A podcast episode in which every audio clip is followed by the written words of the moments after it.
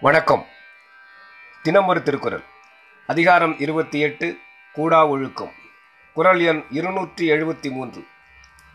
வழியில் நிலைமையான் வல்லுருவம் பெற்றம் புலியின் தோல் போர்த்து மேய்ந்தற்று பொருள் மன உறுதி இல்லாதவனுடைய தவவேடமாகிய கொடிய தோற்றமானது ஒரு பசு புலியின் தோலை போர்த்துச் சென்று பயிரில் மேய்ந்தற் போன்றதாம்.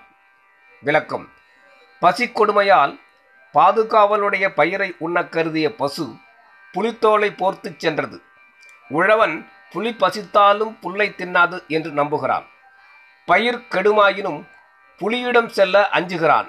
ஆனால் புலித்தோலை போர்த்த பசுவுக்கு உணவு கிடைத்ததே தவிர மனத்தில் தன் வேடம் தெரிந்தால் வரும் கேட்டிற்கு அஞ்சுகிறது.